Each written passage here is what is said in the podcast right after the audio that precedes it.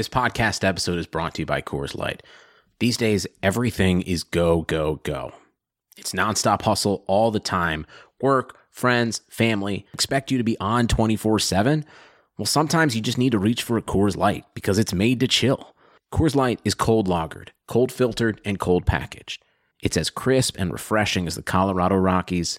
It is literally made to chill.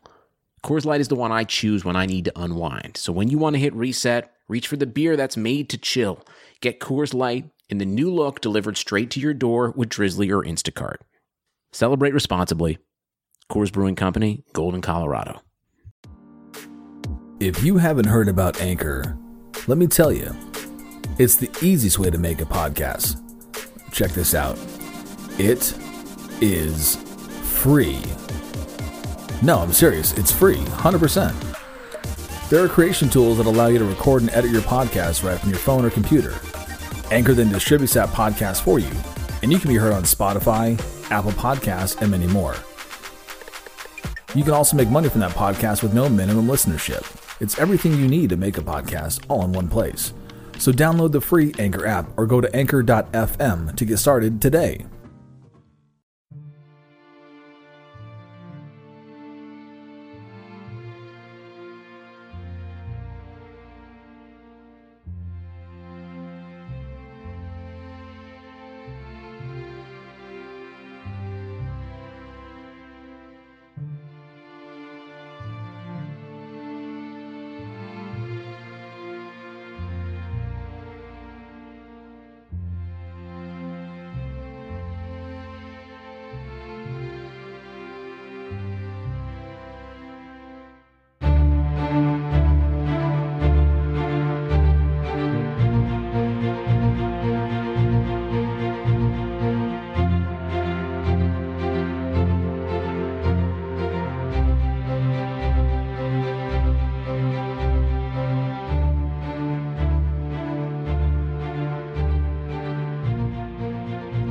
Hello, friends, and welcome to Lauer After Hours. I'm your host at Beat Count. A tradition unlike any other was truly that here in 2020. A tournament that typically announces the birth of spring was contested in the throes of autumn.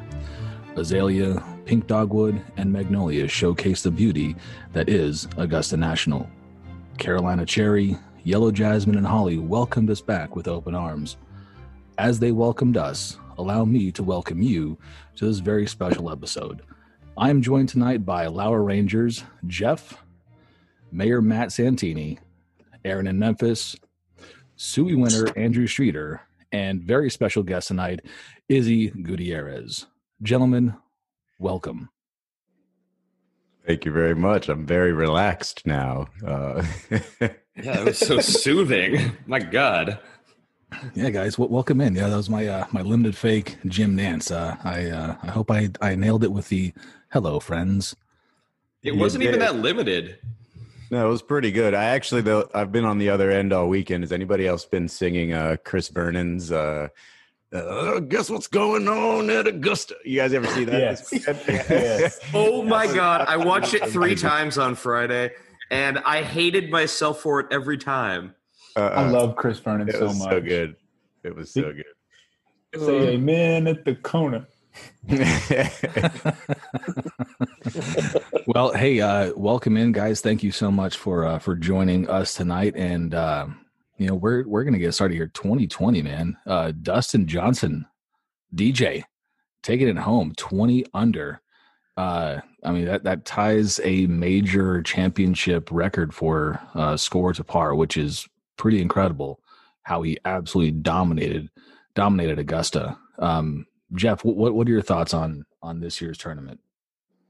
Well, you know, um, we we kind of briefly touched on this while we were just you know uh, chatting about it in our group chat a couple days ago and over the last weekend, but it was an amazing, impressive performance by DJ, and it did kind of make it a little bit boring towards the end. If I'm being totally honest, you know what I mean? Like, it, it, like that being said, my main takeaway from it was that that dude has gone through some stuff, and seeing him after the fact Like I don't know if you saw the if you guys saw the interview. I'm not sure remember who did the interview, but um, after he'd got the green jacket back out on the green, and he like couldn't keep it. He couldn't keep it together. He couldn't get his words out. And I don't see DJ as that guy. I kind of see him as you know like kind of just big, kind of aloof jock guy, and I don't know. So I that that was kind of my main takeaway was like, ah, I'm happy for him, dude. And I know that's a lame takeaway, but in that there wasn't like a crazy bit of drama towards the end. That's kind of like that was the thing I, I stuck with me from the weekend, I guess. Well, I mean, any interview that I've ever seen with him, he's really a man of few words. Um, Mayor, what what uh what what do you got there? Well, and I don't want to go too hard back at Jeff, but you know the the truth. I agree with you that Saturday, if you ever played Tiger Woods golf and you ever got really good at it, you know that's what the Saturday round looked like to me that he shot. It was just like I mean, it was just that was the boring round.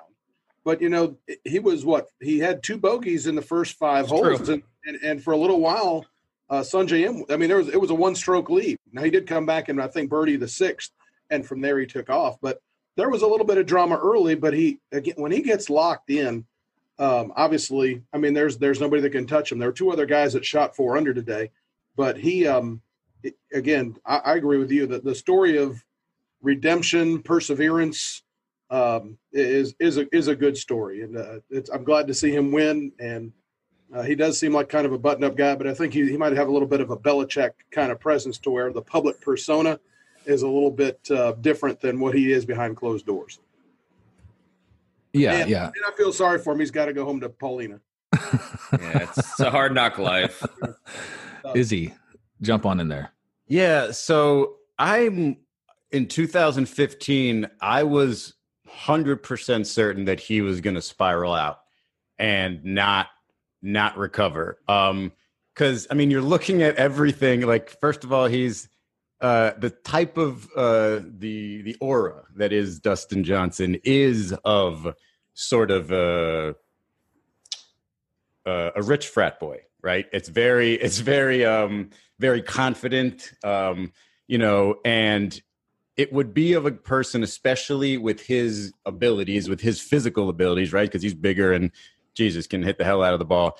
It seemed like things could come easy to him, right? And so facing all this temptation, having, you know, Paulina Gretzky, having, uh, you know, this living this life. I think it was in was in Scottsdale and Phoenix. I don't know where he was always all the time on boats everywhere and doing flips off of boats and just looking um, like he was enjoying life way too much. And then he had the positive drug test, which they had the suspension and everything else. And um, he's his answer was not to go to rehab. Right? He didn't go to rehab. He just got life coaches around him. And to me, at the time, I thought, oh, well, that's just denial, right? He just doesn't want to make the leap and say he's got a full problem. And he said, well, the reason perhaps I tested positive for drugs is because I drink too much. And when I drink too much, I let bad things happen. And so now I'm just not going to do it. That was his thing. He said, I'm just not going to do it anymore. And I didn't believe that. I didn't believe that was going to happen to him. And so, you know, fast forward five years and he looks as calm as ever.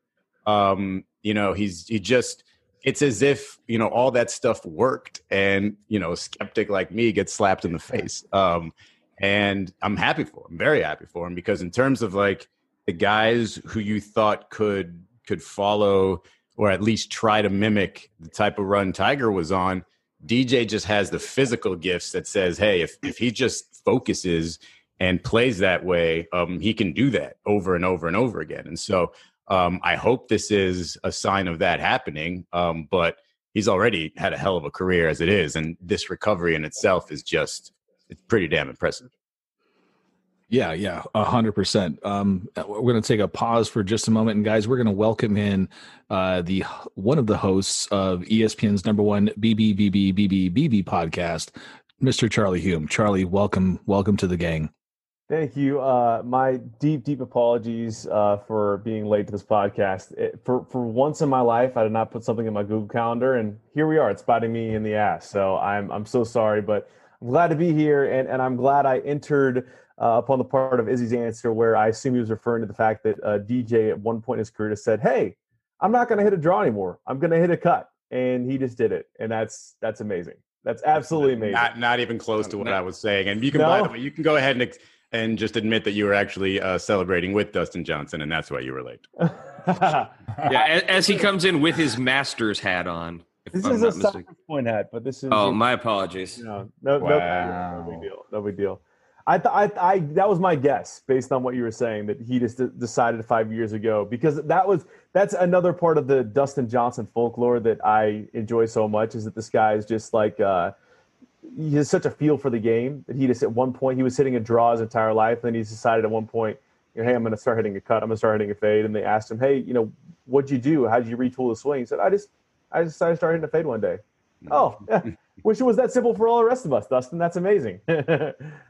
Aaron, Um, sorry, you caught me off guard there. Uh, I was happy for him. I mean, like everybody else has said, every every past few seasons he's been the best golfer in the world, besides on Sundays of majors. And so I was really worried when this Sunday round started that it was going to go about like the last he did. But he he he's, I mean, looked about as calm as he's. I can remember him looking. I mean, obviously, I'm upset anytime Patrick Reed doesn't win. Um, Oh my god. wow, wow. um, You're the you're I the mean- last Patrick Reed guy. You're the only Patrick Reed guy. I am the only you. Patrick Reed guy, um, and that, that I'm a Patrick Reed guy because no one else is. I, I, I, that, that's why I'm a Patrick Reed guy. But no, I was happy for him. He he had such a lead, like Jeff was saying.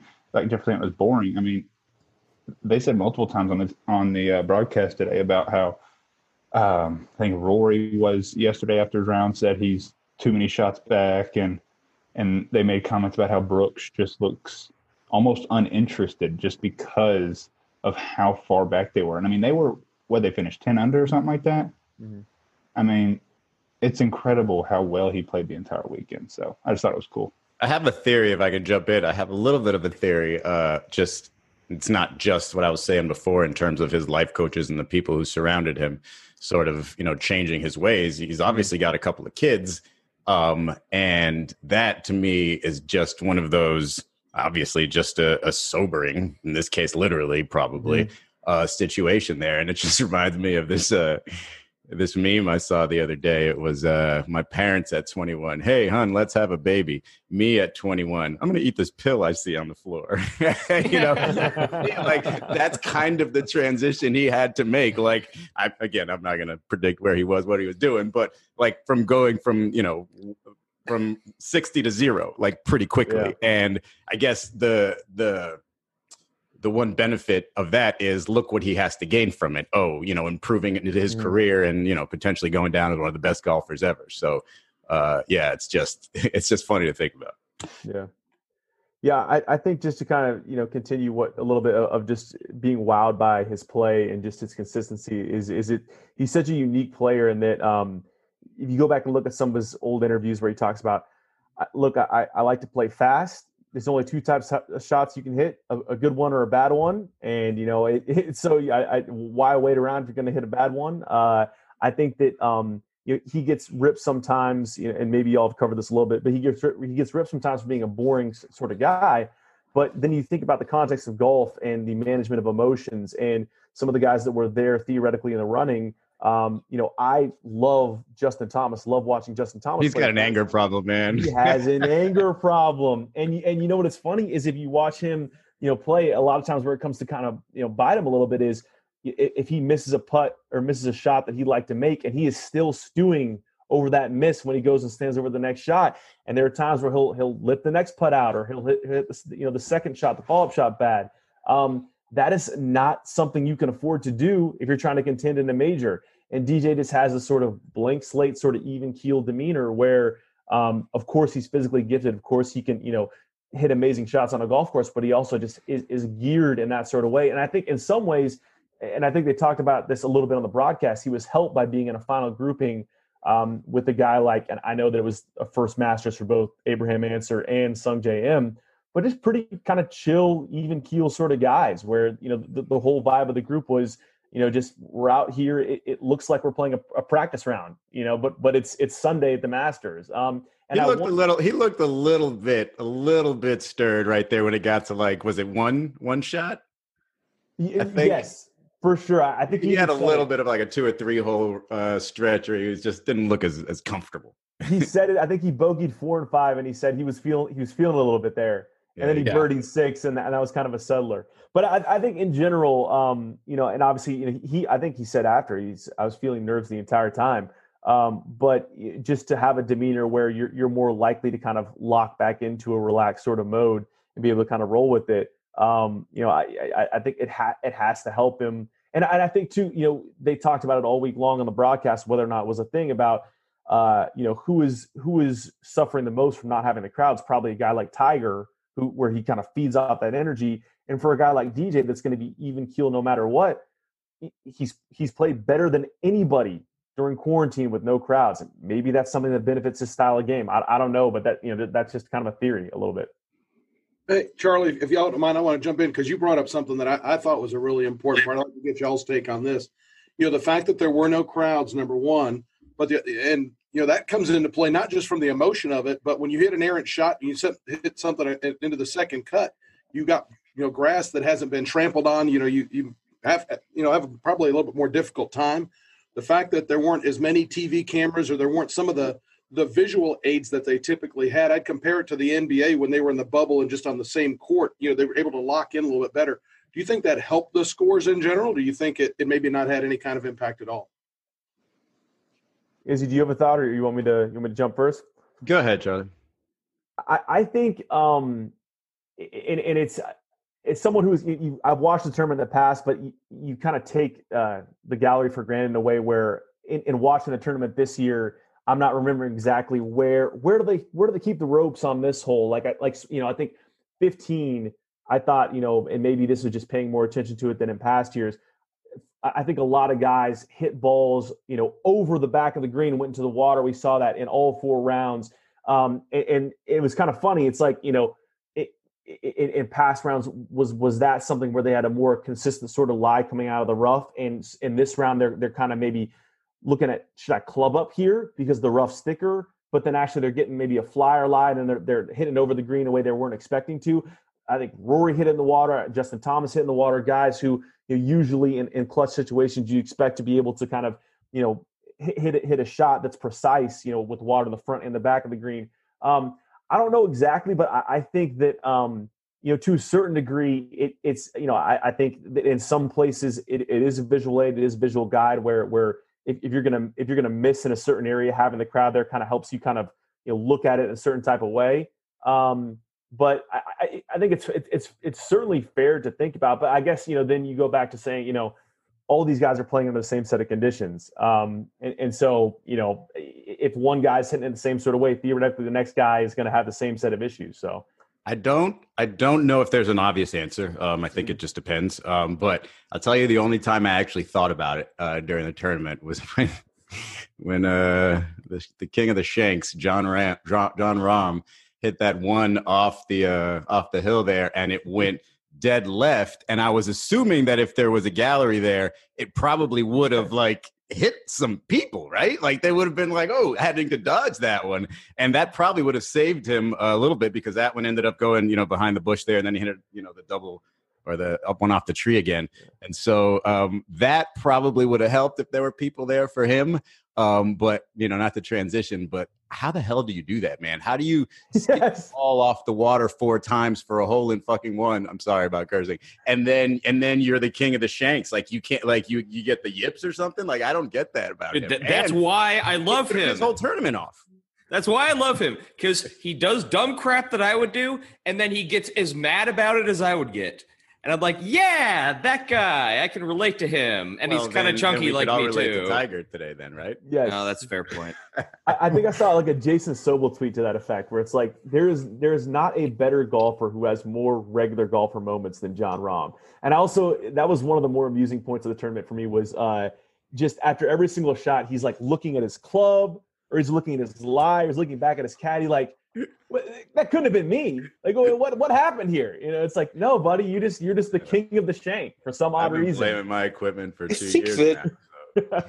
One of the things that I was most impressed with, as far as I mean, obviously he set some huge records today, and you know, I guess just he's been on a tear. So really, him winning it today aside from the fact that he hasn't won it before, was shouldn't be that surprising. Number one golfer in the world, but I thought he showed a lot of restraint down the stretch. DJ did. Um, he didn't get too aggressive. I think a lot of guys they get in that position. I think about Spieth a couple years ago, where they just get too crazy. But he was, you know, it felt like he was just mostly just hitting it to like 20 feet and then two putting it, two putt parring it down the stretch, and it was kind of a. I mean, it's you know, kind of easy when you can just flick it, you know, 320 comfortably and like, you know, avoid all the uh all the hazards. And it seems like it's an easy shot because it is for him, and that is sort of him not trying to do too much. And so, um, I guess it's the anti, you know, the Shambo theory is like, oh gosh, trying to do way too much, and you can't do that. And so, um, I think where DJ, from what I've noticed during, and they talked about it during uh, the Masters this week, but um, it'd been pretty obvious the whole time that he is, you know, doing his normal routine, quick play, uh, you know, uh, driving the ball in, the fairway and stuff. But on the greens, he's just taking his time and he's just uh, very, very thorough with his reading of the putts. And I think that just kind of speaks to, I think, a more determined or focused game and um, and just approach to it. And I think um hopefully like that continues and and like i said you see like three or four years of this of like him winning one or two majors and stuff because i think it'd be a shame i've always felt like he had you know been leaving some wins out on the table I, I think the one thing that DJ, just in watching specifically this season, that he maybe does not get enough credit for, because everyone knows he's long, uh, is his ability to recover when, when he, you know he's expecting to hit a cut on, on a lot of his drives, and when he gets into trouble. And I noticed this um, at the Tour Championship at, at, at East Lake, where he ended up winning. Uh, and then even a tournament before that, Jon Rahm ended up winning in playoff holes where he made like that crazy long putt right on top of DJ's long yeah putt. that was a great one Uh, just in that he he has this sort of ability to even even if he gets himself in trouble off the tee, um, you know, kind of make it work with that second shot, or or even you know today where a lot of guys like like Sungjae Im literally could hit a ball in between 15 feet the entire day long, but was just struggling with you know if he gets a ball beneath his feet or above his feet or something like that, kind of you know pulling balls to the left a little bit on the green. Whereas DJ was just so automatic with his approach shots, and and I think that you know that that really is you can hit the ball as long as you want. You can be as good as putter as you want. You know, obviously you can make up some strokes around the green if you're if you're good with your short game. But if if you if you hit your approach shots well, if you hit your irons well, that's where it was obvious the guys that were chasing him they just couldn't close that gap because they weren't getting those approach shots anywhere near there and it was and Sungjae was great with with his kind of wedges around the green, but it's like if DJ is going to stick it within 50 feet every single time and give himself a reasonable chance to make birdie, it's just a numbers game at a certain point. You can't you, you're, you're gonna you're gonna fall behind and not be able to make up the distance. So I, I I really give him a ton of credit with that specific aspect of his game. That you know I guess maybe some people you know noticed that have seen that over years, but just to me that stood out really just over the course of the season. Well, and especially kind of how he played um, 13 and 15 uh, in on Sunday's round. Um, you know, he had a chance to go for the green into on 13, laid up to, you know, a wedge, stuck it to 10 feet, made his birdie. Same thing with uh, with 15, uh, where Sungjae Im went over the back of the green, almost into the pond, and made that ridiculous chip through the trees, hits the fringe, and trickles just by the hole, what three or four feet. You know that that kind of made the difference, I think, going down the stretch. Um, but that that's what happens when you have that kind of course management uh, mentality that uh, DJ had down the stretch, which is something that Bryson, I think, is missing from his game right now. Yeah, you can hit it four football fields like he did on what was it, thirteen on in Saturday's round. I think it was like three eighty one off the tee. Um, but if you're hitting it into the trees on 16 of you know 18 holes, it's not really going to help you out. Yeah. Well, more on. I mean, Bryson. I, I didn't mean to call Bryson a moron. Um, I think. I think uh, to further that point, just in terms of the focus and everything else, or being locked in. Like I remember uh, when Nick Faldo just said uh, he hit this one terrible. Um, I think it was a sand shot. Anyway, some chip, and um, and he's like, "Oh, his head's just not in it." And then um, he basically admitted as much after the after the round. Uh, Bryson, he said, "Yeah, I just there was I just wasn't really paying attention and making some silly mistakes." And it's just like what does that say about you? You know, you've been working your ass off. You just come off a major, and all of a sudden it's just like, oh yeah, uh, I'm just not really as focused as I should be. Like that's kind of disappointing. And you know, maybe he did. You know, he said he wasn't feeling great or whatever, but maybe he did have something wrong with him. But that's pretty disappointing. Well, you know, leading into the week, you know, Golf Channel, there were, there were a lot of people that were talking about how he was going to, you know, rewriting golf because of all the length and these courses were going to be obsolete and people were going to learn this. I was thinking about, again, getting back to there not being spectators there. I was thinking about the future of spectating golf because if you're 400 yards, you know, down the fairway and in the woods somewhere, you got to figure you're kind of safe, and you are for everybody else but him. But where he was launching some of those things, I mean, there, there, there was no safe place. It had been like being in Beirut. I mean, it just firing stuff left and right.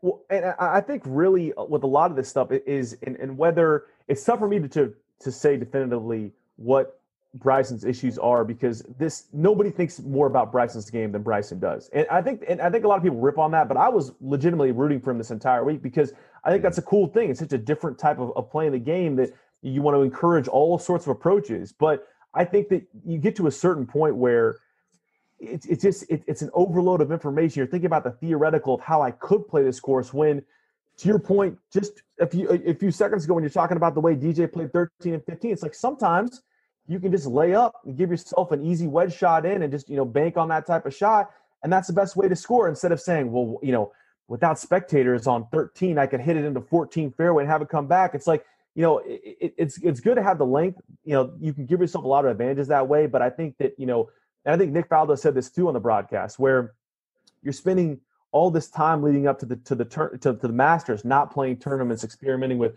46 inch drivers and doing all at a certain point, you just want to say, okay, this is what my equipment setup is going to be. This is the way I'm going to try to play the course. I'm done experimenting, and I'm going to He's focus. good enough. He can simplify.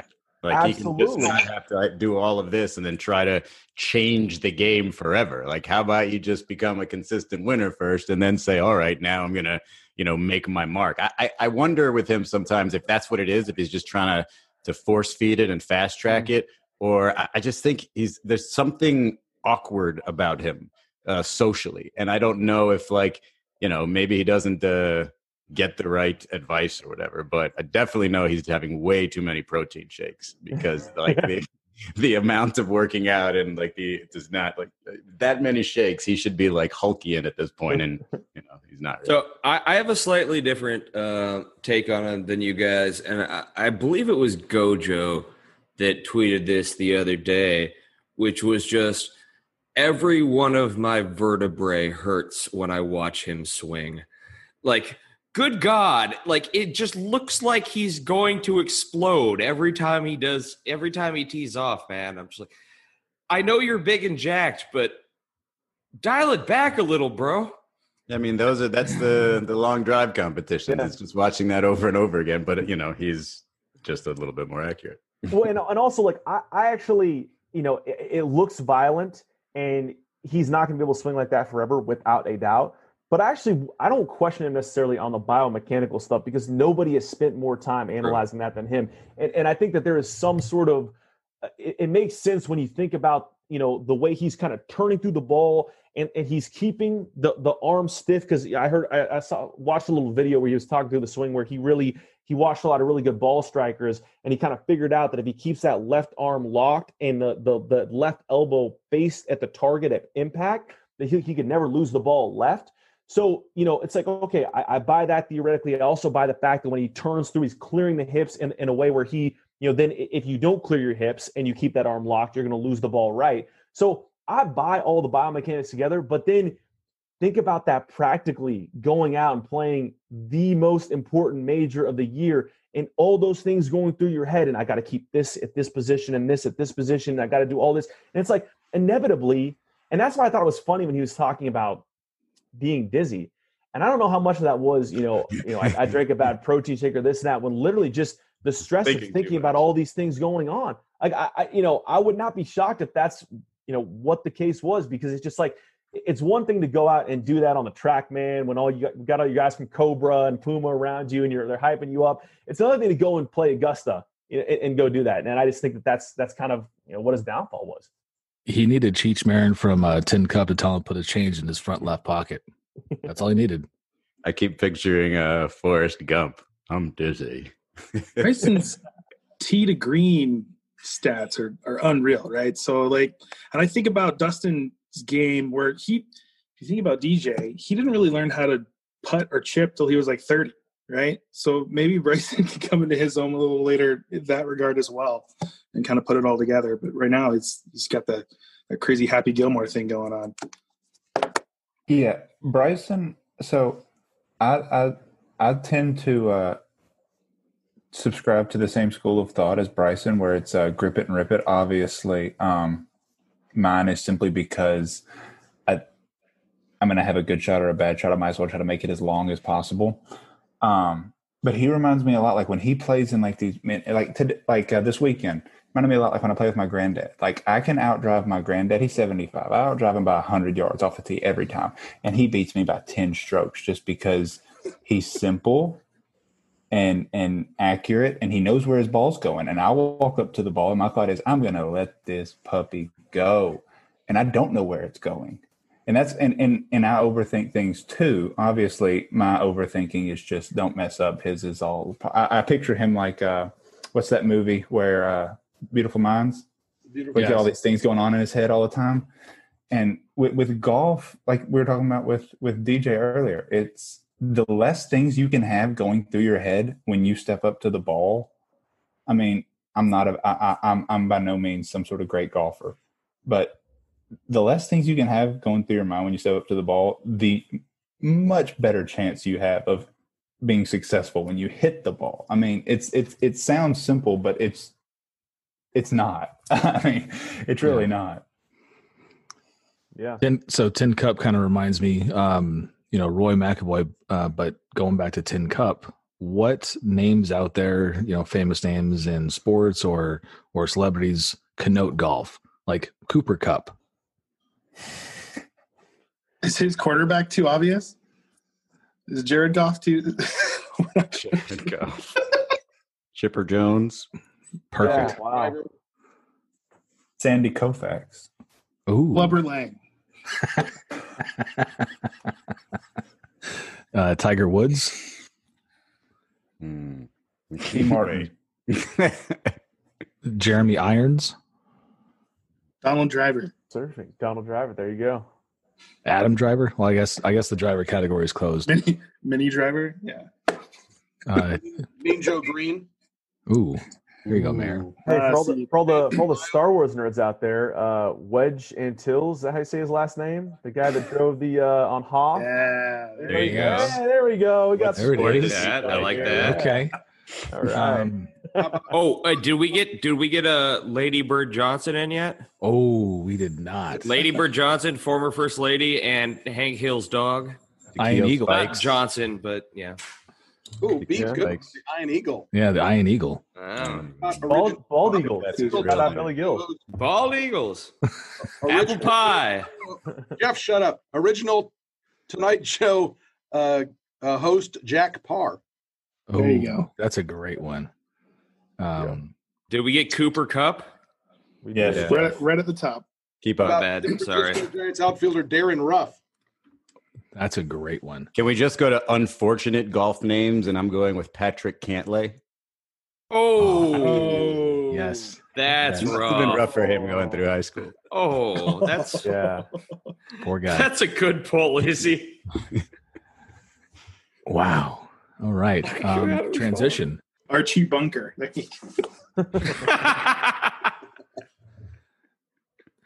I feel like there was someone named Shanks. Was there someone named Shanks? Shanks? I think he was like the president of Fox Sports One, maybe Eric Shanks. Yeah, Eric That's Shanks. a deep That's right. insider cut. That- yeah, that's a oh, only you would know that, Charlie. if you read your sports business journal, then that's that's for you. I know. I know. There's like three listeners out there that got that one. Uh, that's good stuff.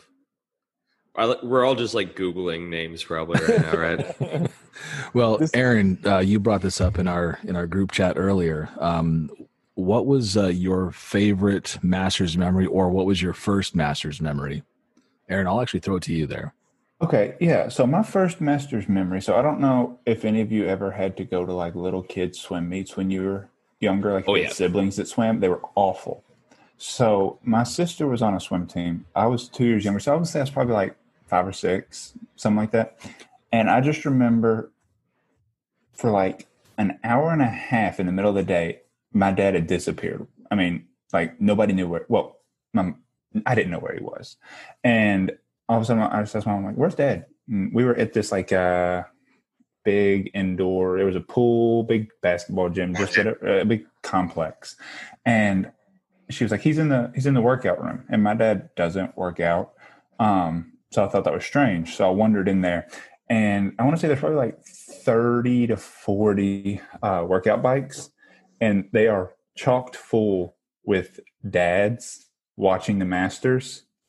And I wandered through, and after about after about 34 seconds, I found my dad, and I just sat on the in front of the workout bike and watched the Masters with him. And that was the first, and every Masters that comes around, that's the first thing I think about is just sitting in that smelly uh, workout room with 30 to 40 dads watching the Masters on workout bikes. That's a good one. That's a good one. Charlie, what about you? Uh, I mean, this is probably not. I mean, uh, you might have a few people in this group to say this, but I, I, I don't. I mean, I guess I would have been about.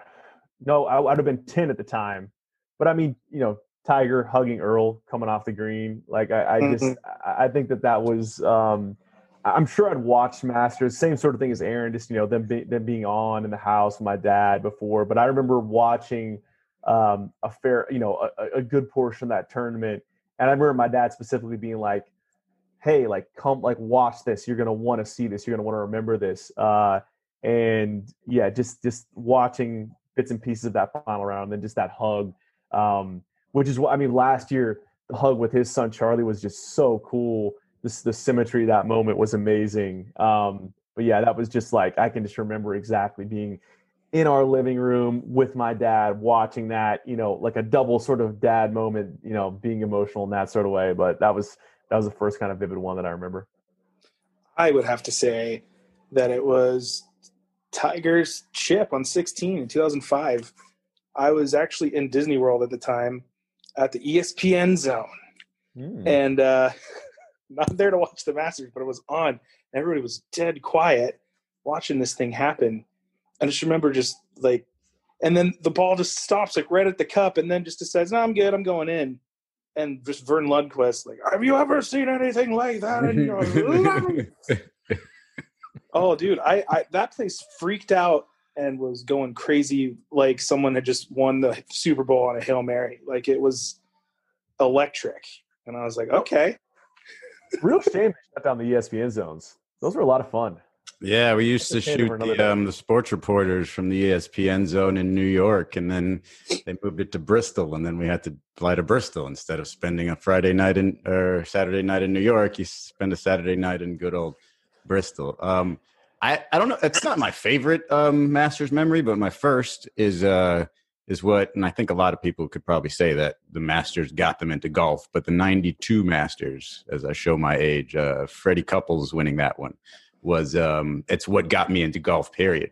And I don't know what it was about it. Maybe it's because they called him Boom Boom or whatever, but I liked Freddie Couples and I like to see him win. And so that's the first time, like, I was like, oh, okay, I like this guy. Let me watch this, this tournament and he won the thing and i'm like god this sport is great. Like my favorite my favorite golfer just won. So uh so that was what got me into it and i think all the tiger stuff are crazy memorable. There's a lot of like memorable moments like the adam scott in the rain after he won. Mm. that was just a good visual. It just kind of sits there with you.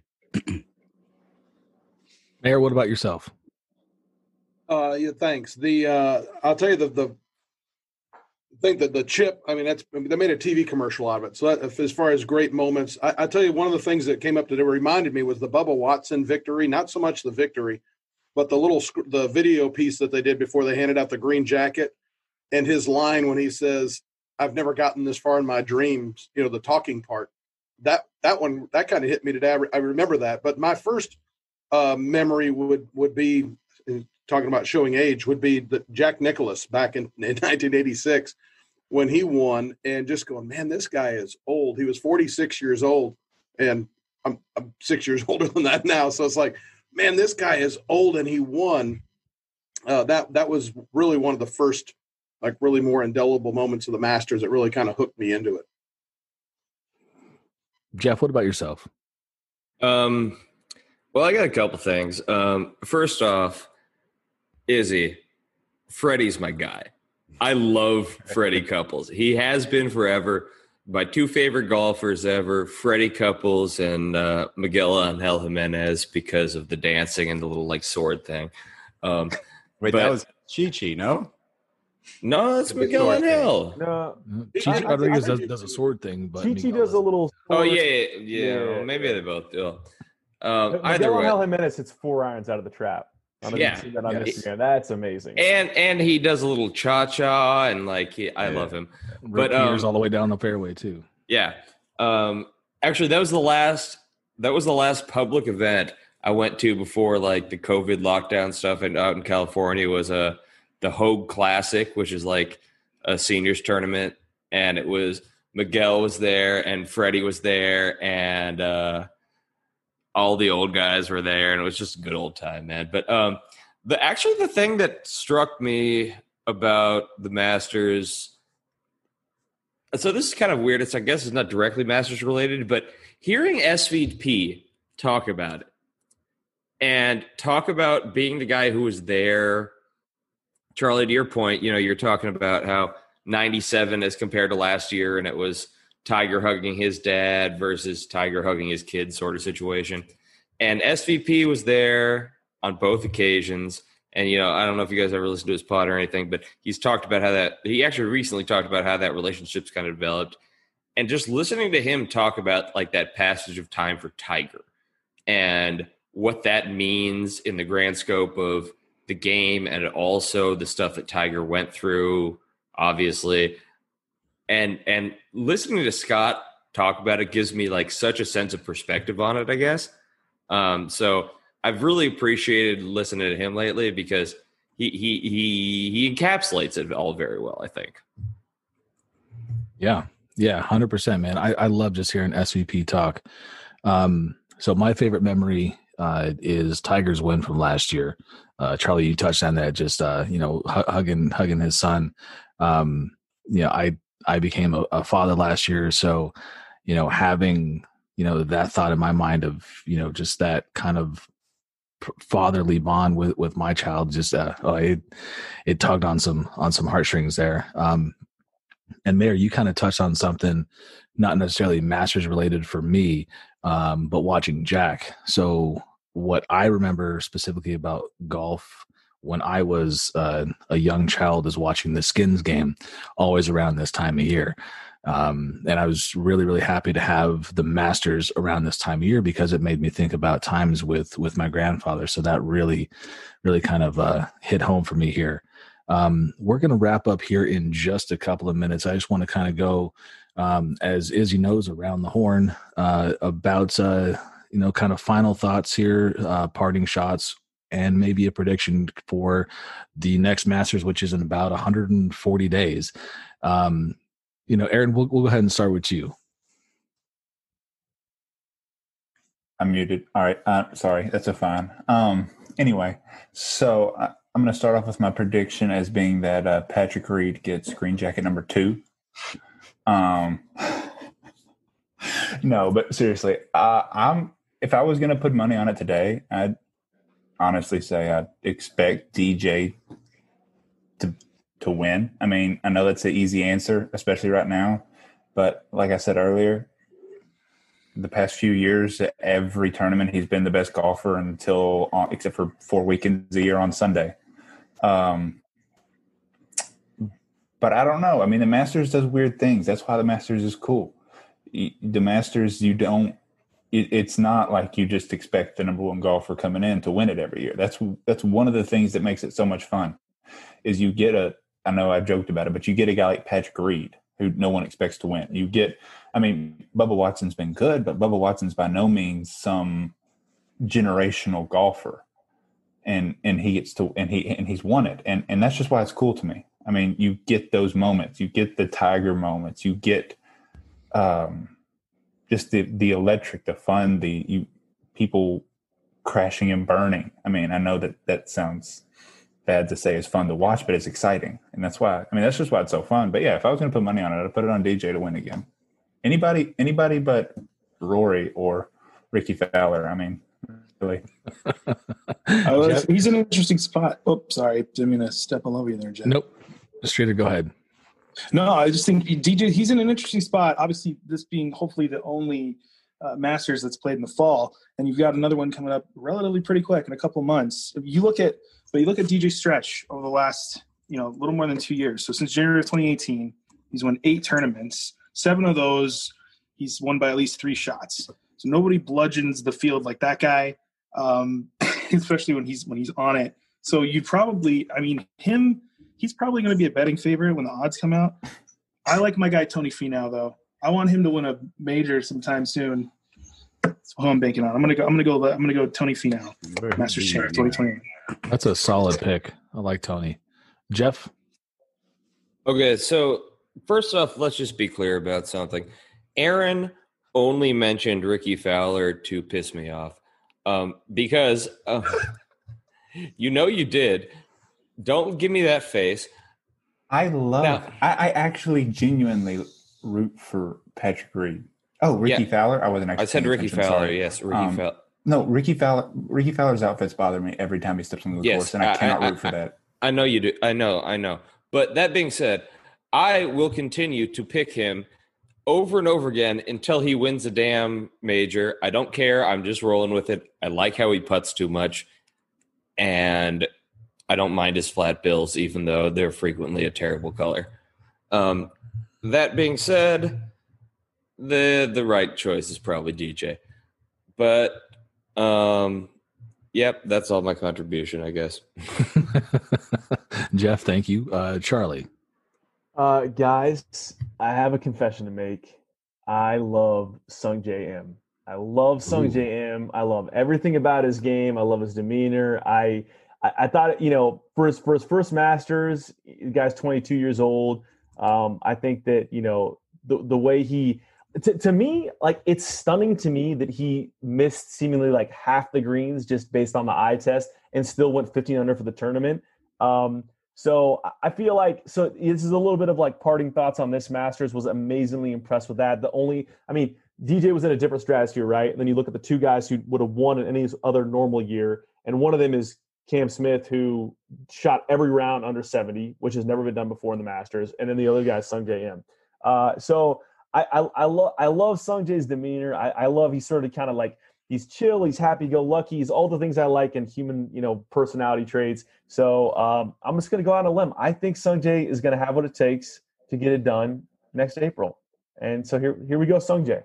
Yes, He does have the slowest backswing ever. I was Jeff, uh, Aaron. I was really just going to say that that slow Sorry. takeaway from address is just ridiculous. That is buttery smooth. And, and just watch, like I, I'm gonna do the dumb golfer brain thing where I'm now gonna take that. I'm playing on Tuesday, and I'm obviously gonna try to imitate that when I play on Tuesday. And it's gonna it's gonna go terribly for me, but you know you got to try it, right? But that timing though, that's nasty. I love it. So good.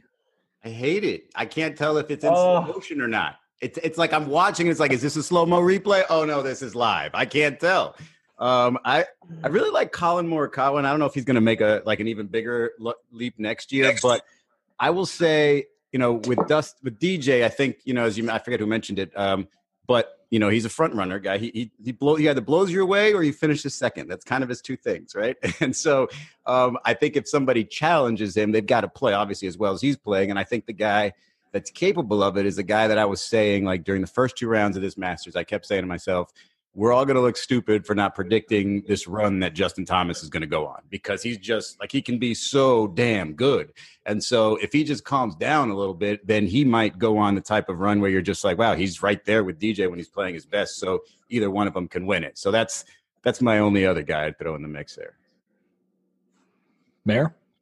All right. Well, I'm going to go with with a name that Izzy brought up earlier. It is Patrick Cantlay and Xander Schauffele. I think they both they're both good enough ball strikers. They I think a little bit more Masters experience. They'll take what they had. I think they both finished about two under, and I think they'll take the experience from being uh, out there this time around. And again, a short turnaround, but hopefully in the spring when they play it again would be uh, would be my choice. My my other takeaway would be this. Um, you know, if you're if you're Sungjae Im's translator, uh, I think what you do is you take the video afterwards and you you like splice out Sungjae Im and you go out to show you know women that you might want to meet and say, "Hey, look, this is me. Look at this video." Because he's he was talking with all this confidence about what he did when he was translating, and the whole time I'm going, "Man, if you're the translator, you're just taking that video of you going, yeah, well, you know, on I was really honored. I just wanted to make the cut, and I, did, I just thought I just think that'd be the greatest thing you can do. Is like you're not Sungjae Im. Absolutely, look, watch this video. Here I am being interviewed after the Masters. It's so funny you bring that up because I always wonder, you know, like it, it seems like the length of Sung Sungjae Im's answers were a lot longer than what the translator said. And I wonder what's getting lost there. You know, like I, I feel I, I kind of feel for guys like that where it's like he probably has this great personality in Korean, and all we get is the the, the dumbed down, you know, English. I don't know how you're supposed to answer questions when it's through a translator. Because if you give a long, thorough answer, it's not like dude's taking notes and gonna like, you know, he's just gonna give you a shorthand, some sort of paraphrase answer. I, I think it's yeah. We need to do better with that. We need to do better with that. He probably knows. He probably knows English well enough to understand the question, but also wants the convenience. He's talking for a national audience. I'm not faulting him mm-hmm. for that at all goodness knows his English is much better than my Korean, probably. Uh, but the you know the fact of the matter, it, it seemed to me I, I, saw it the other way. I thought the questions were longer than it took the translator to say them in Korean, and so I, it might be a language thing where it's a little bit more succinct than than we are in, in the English language. Yeah, that makes don't, sense. Don't downplay your Korean abilities like that, Mayor. I'm sure they're very strong. he knows how to say hello. He's got he knows more English than I do Korean. Anyang. That's about it. That's all I got. Anyang. Oh. Um, that, that's a little uh, Arrested Development cut there. Um, so parting takeaway for uh, for me here. Stu kind of touched on this. Uh, Stu Goss touched on this on Thursday's show. He said a guy like Lee Westwood or Paul Casey is always making that that run there on Thursday. The guy that I missed this week was old Green Gloves himself, Charley Hoffman. I mean, and I, I miss that guy, you know, being first or second on the leaderboard on Friday or Thursday and Friday, and then disappear. See ya. I miss that guy. Um, but uh, prediction for the 2021 Masters, you know, I'm uh, going to go out on a on a very very big limb here. Tiger Woods. Every single year, Tiger Woods. Give me Tiger every single year until he retires. It's always going to be Tiger for me. That's it. That's all. Um, guys, thank you so much for uh, for joining us tonight. Um, man, uh, Mayor, uh, Aaron, Izzy, Charlie, Jeff, Streeter, thanks a lot. Um, y'all have a great night, and uh, we will talk to you later. You too. See you guys. Thanks a lot, guys. Appreciate it. See you guys. Absolutely. Thanks for listening to this episode of Lauer After Hours. You can always reach us on Twitter at Lauer After Hours or Instagram at Lauer After Hours. We're available wherever you get podcasts, so don't forget to download, subscribe, review, and rate five stars.